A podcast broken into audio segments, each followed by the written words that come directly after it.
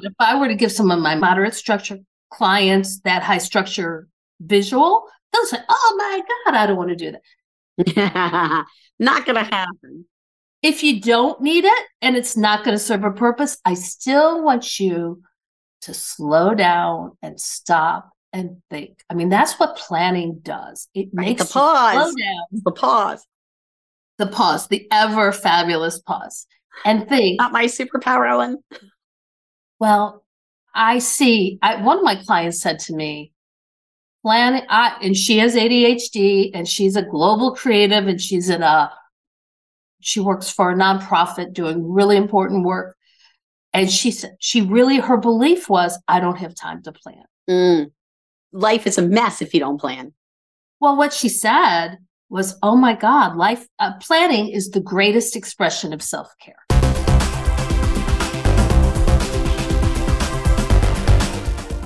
You ever struggle with your fuzzy brain?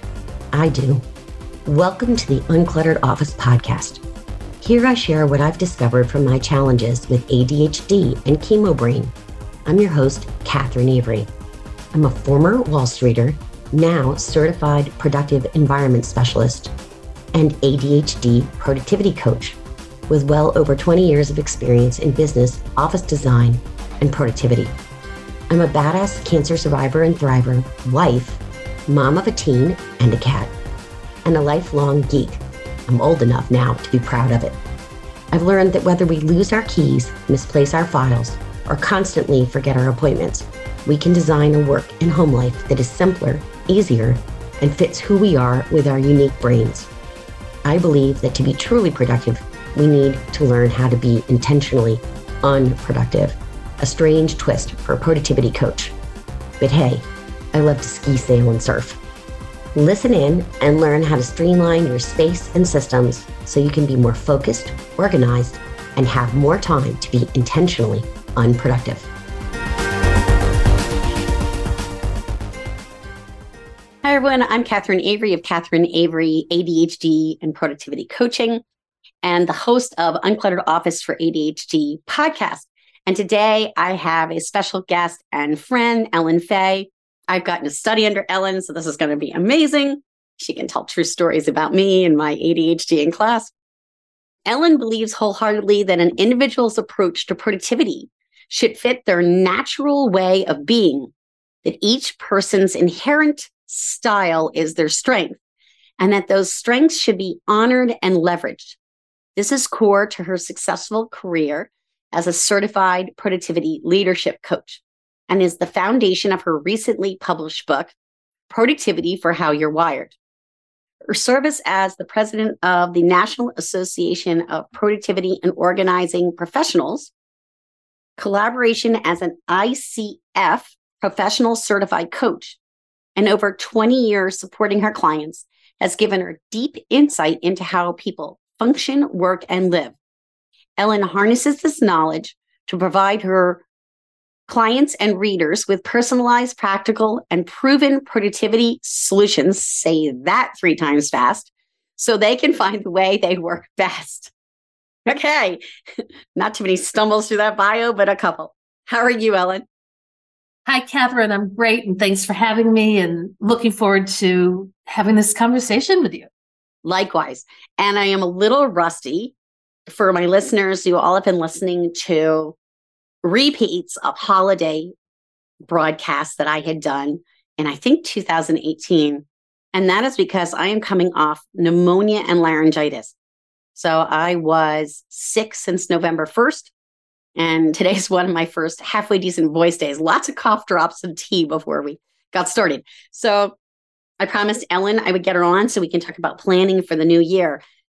Let's start with that. How does one plan for the new year will kind of morph and move around? That's sort of how I roll these things. Absolutely. Everything I believe in about productivity is about being intentional, not letting life happen to you, not letting work happen to you, but saying, what is it I want? And how am I going to get it? Now, what I write about in the book is that we're all wired differently. And I just want to share this foundational concept of structure preference with your listeners because it's core to everything, right? So some people need high structure, some people need moderate structure, and some people need low structure to do their best work. Right. So I'm not going to say do exactly this to plan for 2023. Because if I gave somebody who needs moderate structure a high structure plan or format or discussion, they'd say, Oh my God, I can't do that. This is absolutely wrong. And yet, if I gave somebody who needed high structure a low structure template or process, they'd say, This isn't going to help me. This is nothing. So when I talk, and if you want the details, of course, they're in the book on Amazon, Productivity for How You're Wired, and you'll get it all there. But today I want to give you guys really good information. Right. When I talk about planning, I want it really simple for you. And then there's so many details. But basically, what I work with my clients to do is what are your life buckets? I don't just, I mean, you could do a strategic plan for your business. And actually, you could use the same strategy and templates that I provide. But that's not what my clients call me about. They want a better quality of life. Right. So we start by saying, what, how, let's divide your life into four buckets. Okay most of the time, and it varies somewhat, but most people pick something like work, professional growth, personal growth, and self care. Or if they have little kids, family is big, family and relationships. But it's you're just picking out four overarching areas. Then the next question I ask is what are three things that you want to accomplish in that area for this coming year. Mm. And why they said, why only three? Well, if you do three times four, four times, that's 12 things, and that's a lot. Yes. And people always overcommit. And when you spread yourself too thin, you just, you know, I always talk about if you take a turkey baster, let's this is my turkey baster analogy for Thanksgiving, right? you're making turkey, you're making gravy for Thanksgiving. You take that turkey baster and you suck up all the juices from the turkey to make gravy. If right. you focus it and put it in the gravy pot, you're going to have delicious, wonderful gravy. But if you spread it all over a little bit here, a little bit here, you are going to have this gross, greasy mess and nothing to show for it. Right. And that's just like your priorities and your goals for the year. So, what are your three top most important things you want to accomplish and if you didn't accomplish them in the coming year, what would you be disappointed about? Mm. This is really about your heart and your feelings.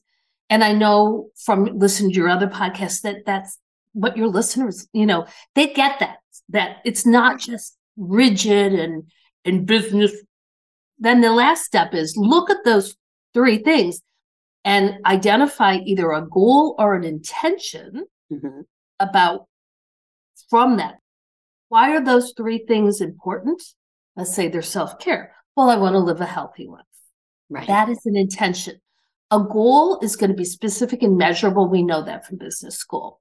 And that might be good for your work column. But for a lot of things in life, what is the intention and how do you want to live?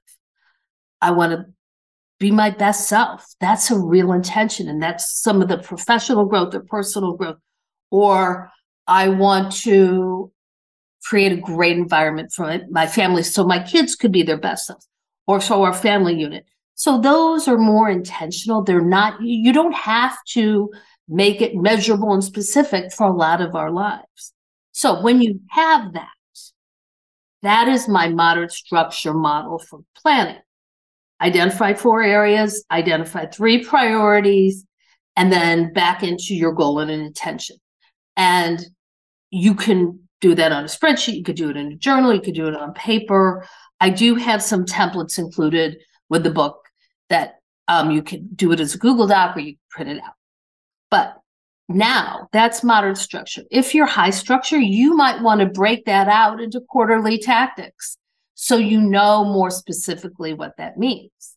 Right. But if I were to give some of my moderate structure clients that high structure visual, they'll say, "Oh my god, I don't want to do that." Not going to happen.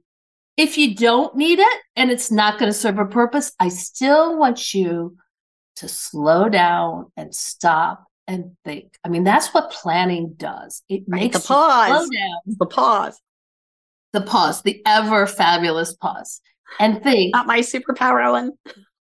Well, I see. I, one of my clients said to me, "Planning," I, and she has ADHD, and she's a global creative, and she's in a. She works for a nonprofit doing really important work, and she said she really her belief was, "I don't have time to plan." Mm. Life is a mess if you don't plan. Well, what she said was, "Oh my God, life uh, planning is the greatest expression of self care." Mm. Families have a lot going on. Let OLLY help manage the mental load with new cognitive help supplements for everyone four and up, like delicious Lolly Focus Pops or Lolly Mellow Pops for kids. And for parents, try three new Brainy Chews to help you focus, chill out, or get energized. Find these cognitive health buddies for the whole fam at olly.com. That's O L L Y.com. These statements have not been evaluated by the Food and Drug Administration. This product is not intended to diagnose, treat, cure, or prevent any disease. This episode is brought to you by Shopify. Whether you're selling a little or a lot, Shopify helps you do your thing, however you cha-ching. From the launch your online shop stage, all the way to the we just hit a million orders stage. No matter what stage you're in, Shopify's there to help you grow. Sign up for a $1 per month trial period at shopify.com slash special offer, all lowercase. That's shopify.com slash special offer.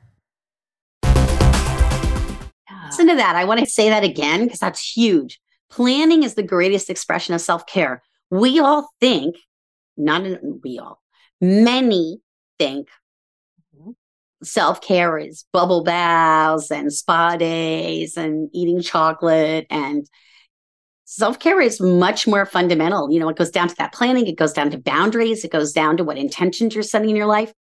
I set intentions five or six years ago. I chose my core values, and they are health. I'm going to see if I get this right. They're here written down. I won't do it otherwise. I have them right here on my desk. And you know what? By the way, write them down and put them on your desk. Health, family, and freedom. Uh, you know, I'm a cancer survivor, so health was the number one thing.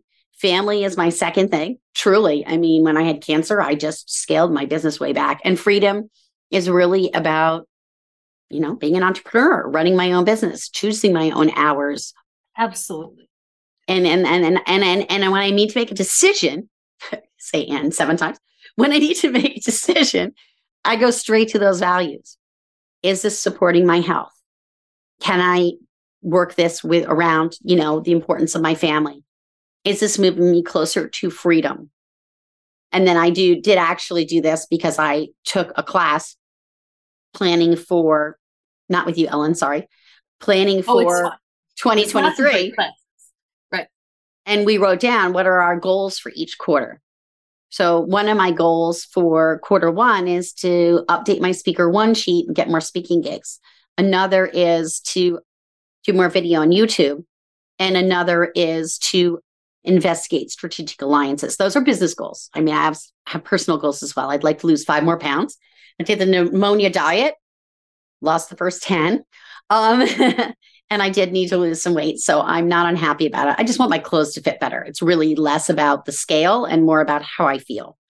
But I really want to get my health back.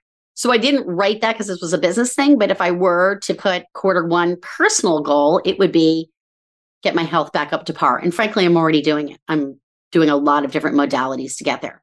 So I bring this up because before we started talking officially on the podcast, we talked about the fact you asked me, I'm taking a break from the podcast. Sorry, listeners, you're going to hear this mm-hmm. now. So we're going to drop that bomb in the middle because I was dealing with burnout and I've been studying like crazy around burnout and what that means and, and how to heal from it. And then you asked, was it intentional? So the answer is the decision was kind of made over the course of 24 hours, but the intention is to figure out is the podcast something I want to continue going forward with, given some of the health challenges, given where does it fit in my business now? My business has evolved. Is the podcast evolving with me? So there's intention behind it, but the decision was kind of made split second because that's how I roll. I said to my coach this morning, I said, I macerate on things for like six months. And then all of a sudden I'm like, made the decision and I move forward. Well, you were, I love this as an Adam Grant term. He calls it precrastination. Mm-hmm. So when you let that percolate for six months, you are not just instantly making that decision. Oh, gosh, no. And it's interesting to me, people think that precrastination, procrastination is bad, but there are times it's actually exactly what you need. You need exactly. that time and space to say, where am I at on this? And then when you make the decision, and you know, if you feel it in wherever you feel your important decisions, for me, it's like my gut and my bones, then I know it's right. And it all just fell into place. It all felt exactly right. Well, I commend you. Yeah, that's Thank cool. You. Yeah. It doesn't mean I'm not going to do the podcast forever. I don't think. I think I'll be back. But when I made the call to my team to say, I want to put a pause on the podcast, so we're pause again, they said there are lots of great podcasters who take time off from the podcast. It's for just this intense. reason, for exactly this. I was in a yoga class a number of years ago, and the teacher, it was a yoga dance class. It was fabulous. And the teacher's just talking. She goes, Sometimes you need to create space and see what fills it. Mm-hmm. And it's like, whoa. Like those are those words that I'm going to say it again. Sometimes you have to create space to see what fills it. Some of the best things that have happened to me in my career and in my life is because I said, stop. I need a break. I need to take things off of my plate and just have a little downtime, a little chill time, really time to reflect and see what I want to do next or how I want to grow next or what how what I want to bring into my life next. And then something amazing comes in. Well, for me, it was two new clients. The day after I decided, two new clients. Well, the two days after, Thursday and Friday. So I decided on a Wednesday. Thursday and Friday, I was signing on two new clients. And it's amazing how it happens. It's amazing. The universe just delivers. It and does. Whatever it you does. want to call it God, angels, universe, whole spirit, whatever people want to call it, greater, inner being. It's all good. Cool. So let's talk about your book. I want to delve in a oh, little bit on the book. And this is because we don't usually talk about this on the podcast. I'd love to talk about your book and productivity around teams, which is a lot of the work we did in the class we took together. We've already talked about sort of our structures low, medium, high. How do we apply productivity to teams? How do we become better leaders for our teams? So, first of all, what works for you may not and probably won't work for the other people on your team. If everybody on your team is exactly like you, you're going to have a very narrow approach to your work and your business. I know for me, I know what I'm good at, I know what my strengths are. And then uh, when I am working on something bigger than that, I'm going to seek collaborative partners who bring something new and completely different to the table. So I can really elevate and get beyond myself. So these teams, we want people to be different, but that also means we have to accept that their way to be productive, their way to do their best work may not be your way. And mm. that's okay. That's okay. I think it's really foundational I talk about some of this in chapter three, which is on stress and how the how the brain manages stress. I think I call that chapter, I should know this, productivity, stress, and flow. And then chapter 14 is on cha- uh, leadership thought and chapter 15 on leadership skills. So if you got the book, that's where you would go for this. But it starts by saying that when your brain is under threat, it moves out of its prefrontal cortex, out of the thinking brain, to the emotional brain, which is the amygdala, right. and right. that is the that houses the fight, flight, and freeze response. Right. So if you are in a work situation and you feel under threat, you do not feel safe. We call that psychological safety.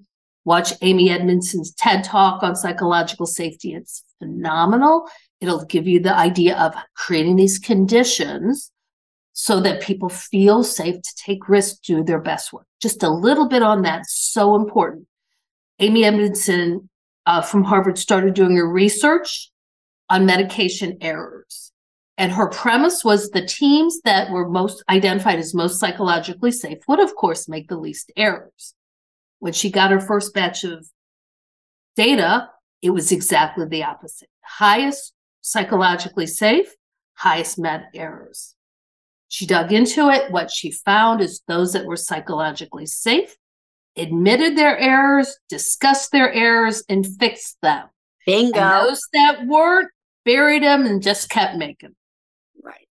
So we have to be okay. So the role of the leader, productivity for teams, is about creating a safe space for people to do their best work.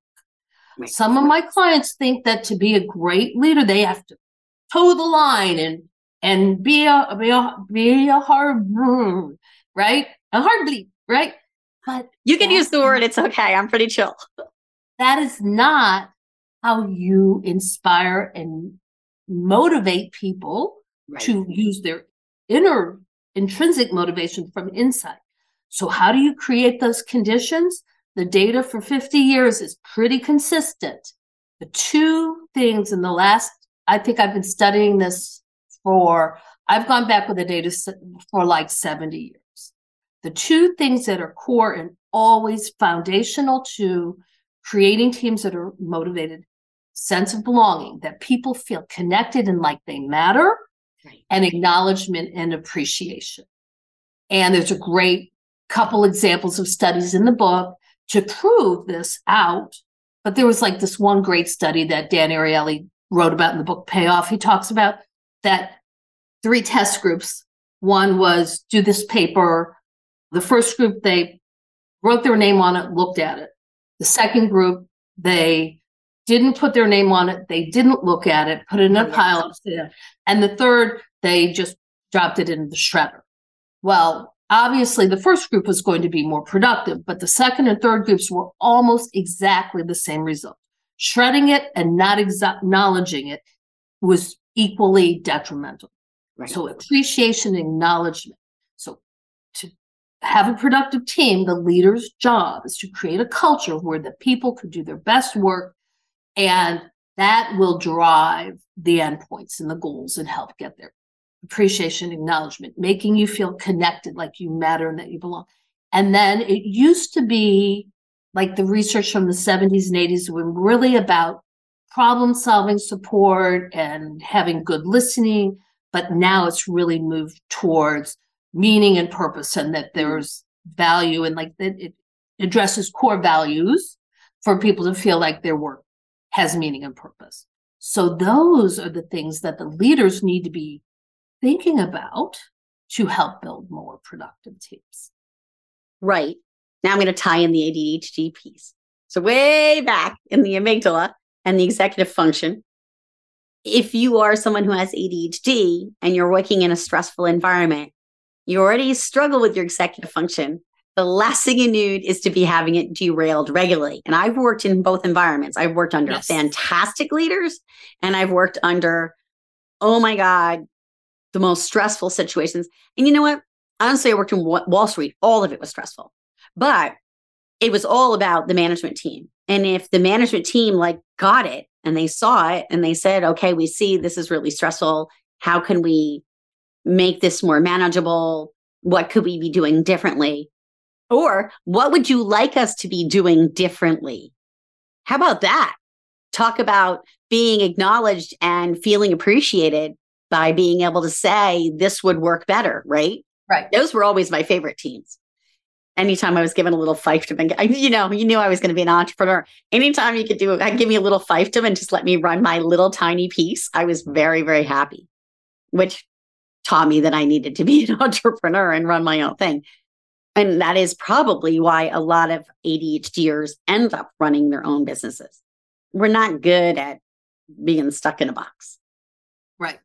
And the sad part is that the mind, like some of the most successful entrepreneurs have ADHD.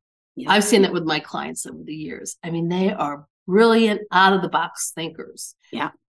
They try things, but they have minds that go far beyond what is neurotypical, right? Right. And what's a shame is that a lot of corporate environments don't value that. So they're they feel like they have to leave or they never even become a part. But if that leader saw, for instance, in you, look at every gift Catherine has. I can accept that I need to give her extra grace over this, or I need to provide to. extra support over that. Right? Well, don't no, you're like when we were in class together, until you got sick, everything was boom, boom, boom. I was. I was right on top of things. You were like, you know, so don't beat yourself up. You're Yeah. amazing.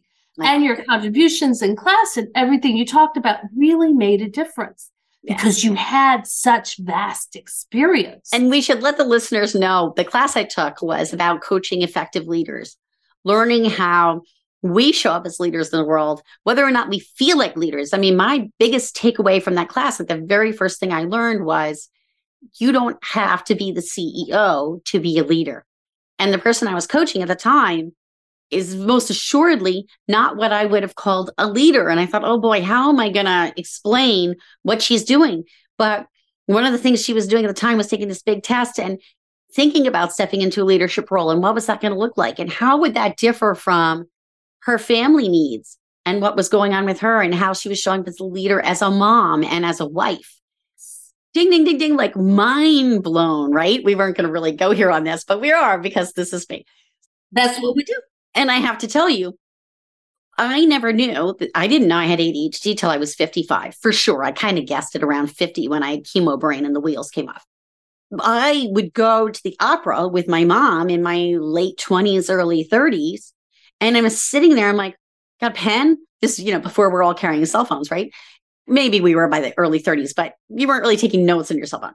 And I'm like, she's like, what? I'm like, I need to write this down. She's like, what? It's there's an opera going on. I'm like, yeah, mm-hmm. but this. And she, but she would get it because she, I think, pretty sure she has It's your ADHD. mom. I'm sure she did too. And she's my mom.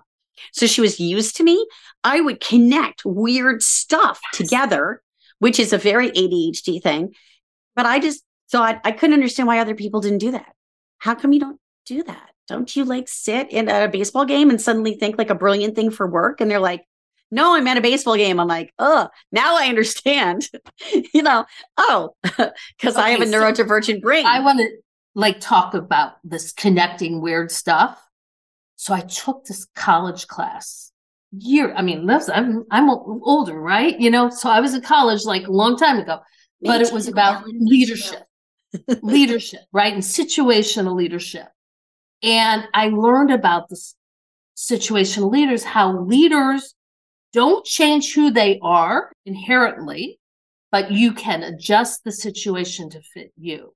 And then all of my years in professional organizing, I started watching that. Mm. And I started seeing I'm not changing who my clients are and how they're wired, but we can make the situation fit them. Then when I moved into coaching, it became more amplified. And then when I did productivity coaching exclusively, business coaching from a productivity and leadership perspective, all of those weird abstract things all came together. And that's my structure preference, which is the core principle of this book. right. So you have to just sit there and allow, like, create that space. You were creating that space in the opera. I've created those spaces in the weirdest places too. But that's brilliant. That's like, I'm really proud of this concept that I brought. It's new, it's different. That's why I'm so proud of this book, is because it's not what everyone else has written. It's a whole new approach to productivity that. And I've read a lot of productivity books, so I can concur to that. That's absolutely true. yeah, It's, it's, really so exciting. different than what I would have expected. I thought, oh boy, here we go again. And when you wrote it, and I saw how you're wired, and I thought, wow, this is going to be about productivity for people with ADHD and neurodivergencies. And it is, but it's not. I mean, that wasn't your premise of the book.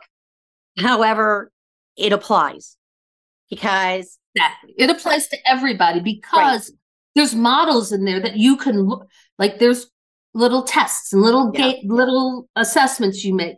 and you assess yourself and you say, and you, and I give you lots of information, which is a starting point before you start experimenting. Oh, yeah. You don't do your first how to until a couple chapters into the book. You're learning about how you're wired. I was going to call that first section the psychology of productivity, but I didn't want to like cross a line. But it's all about time. I, what did I, I now? It's like how you're wired. That's the first section. Right. Then second section, the productivity flow framework, which gets into specific applications. But they all said if you're working on a to-do list, low, this was a low structure idea. Here's some moderate structure ideas. Here's some high structure ideas. So right. you can start adapting all these ideas to you. Right. So you finally get something that works. I love it. I love it. Believe it or not, well, actually, you will not be surprised. We could talk all day, but I am running down on time here. So, any productivity strategy or pointer we've missed? I would urge people to even go to my website, ellenfaye.com, E L L E N F A Y E.com. And on my books page, I think the tab is Ellen's books. At the bottom, it has the productivity flow framework I was talking about. Nice. And there's a, a download to chapter six, which is an introduction to that. And it really takes you through some of the tools. Remembering section one is about understanding yourself. Right. But then section two is the tools. And you can look at that on the website and kind of say, ooh, goals and intentions that integrates routines to put productivity, oh, clarifies and commits to priorities, time mapping, essential structures, which is your boundaries, your right. what you need to say yes to and no to, how to do a task list, how to support yourself with planning and checklists and that kind of thing. So you get all of that. I would say that, I mean, there was years and years of experimentation and connecting different ideas to bring that to you. Well, I love it. Thank you so much. So Y'all can find Ellen, she's already said it, at ellenfaye.com and her book on Amazon and other places that sell the book. I will put the Amazon link and Ellen's links on to including that flow thing. Yeah, you're to show the book, Productivity for How You're Wired. I will put all those as links in the show notes. I am so grateful you came on so we could start talking about people rethinking how you rethink productivity. How do you think planning preferably maybe in that last week before the holidays end and we're charging into 2023. Yeah. Thanks for being absolutely. here, Ellen. Thank you so much for having me, Catherine. Have a great holiday season. You too. Thanks.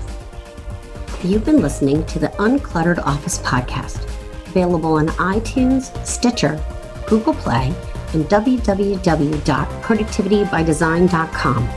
I'm your host, Catherine Avery. If you like what you've heard, please share this episode with someone you think needs it. I would love for you to leave a review on your favorite podcast platform. Your reviews make my heart sing and can help even more people find the gifts in their productivity challenges. Thanks for listening and see you next week.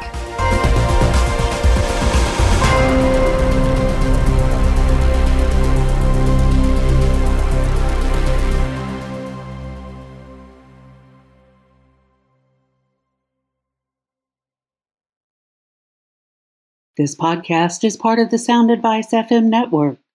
Sound Advice FM, women's voices amplified.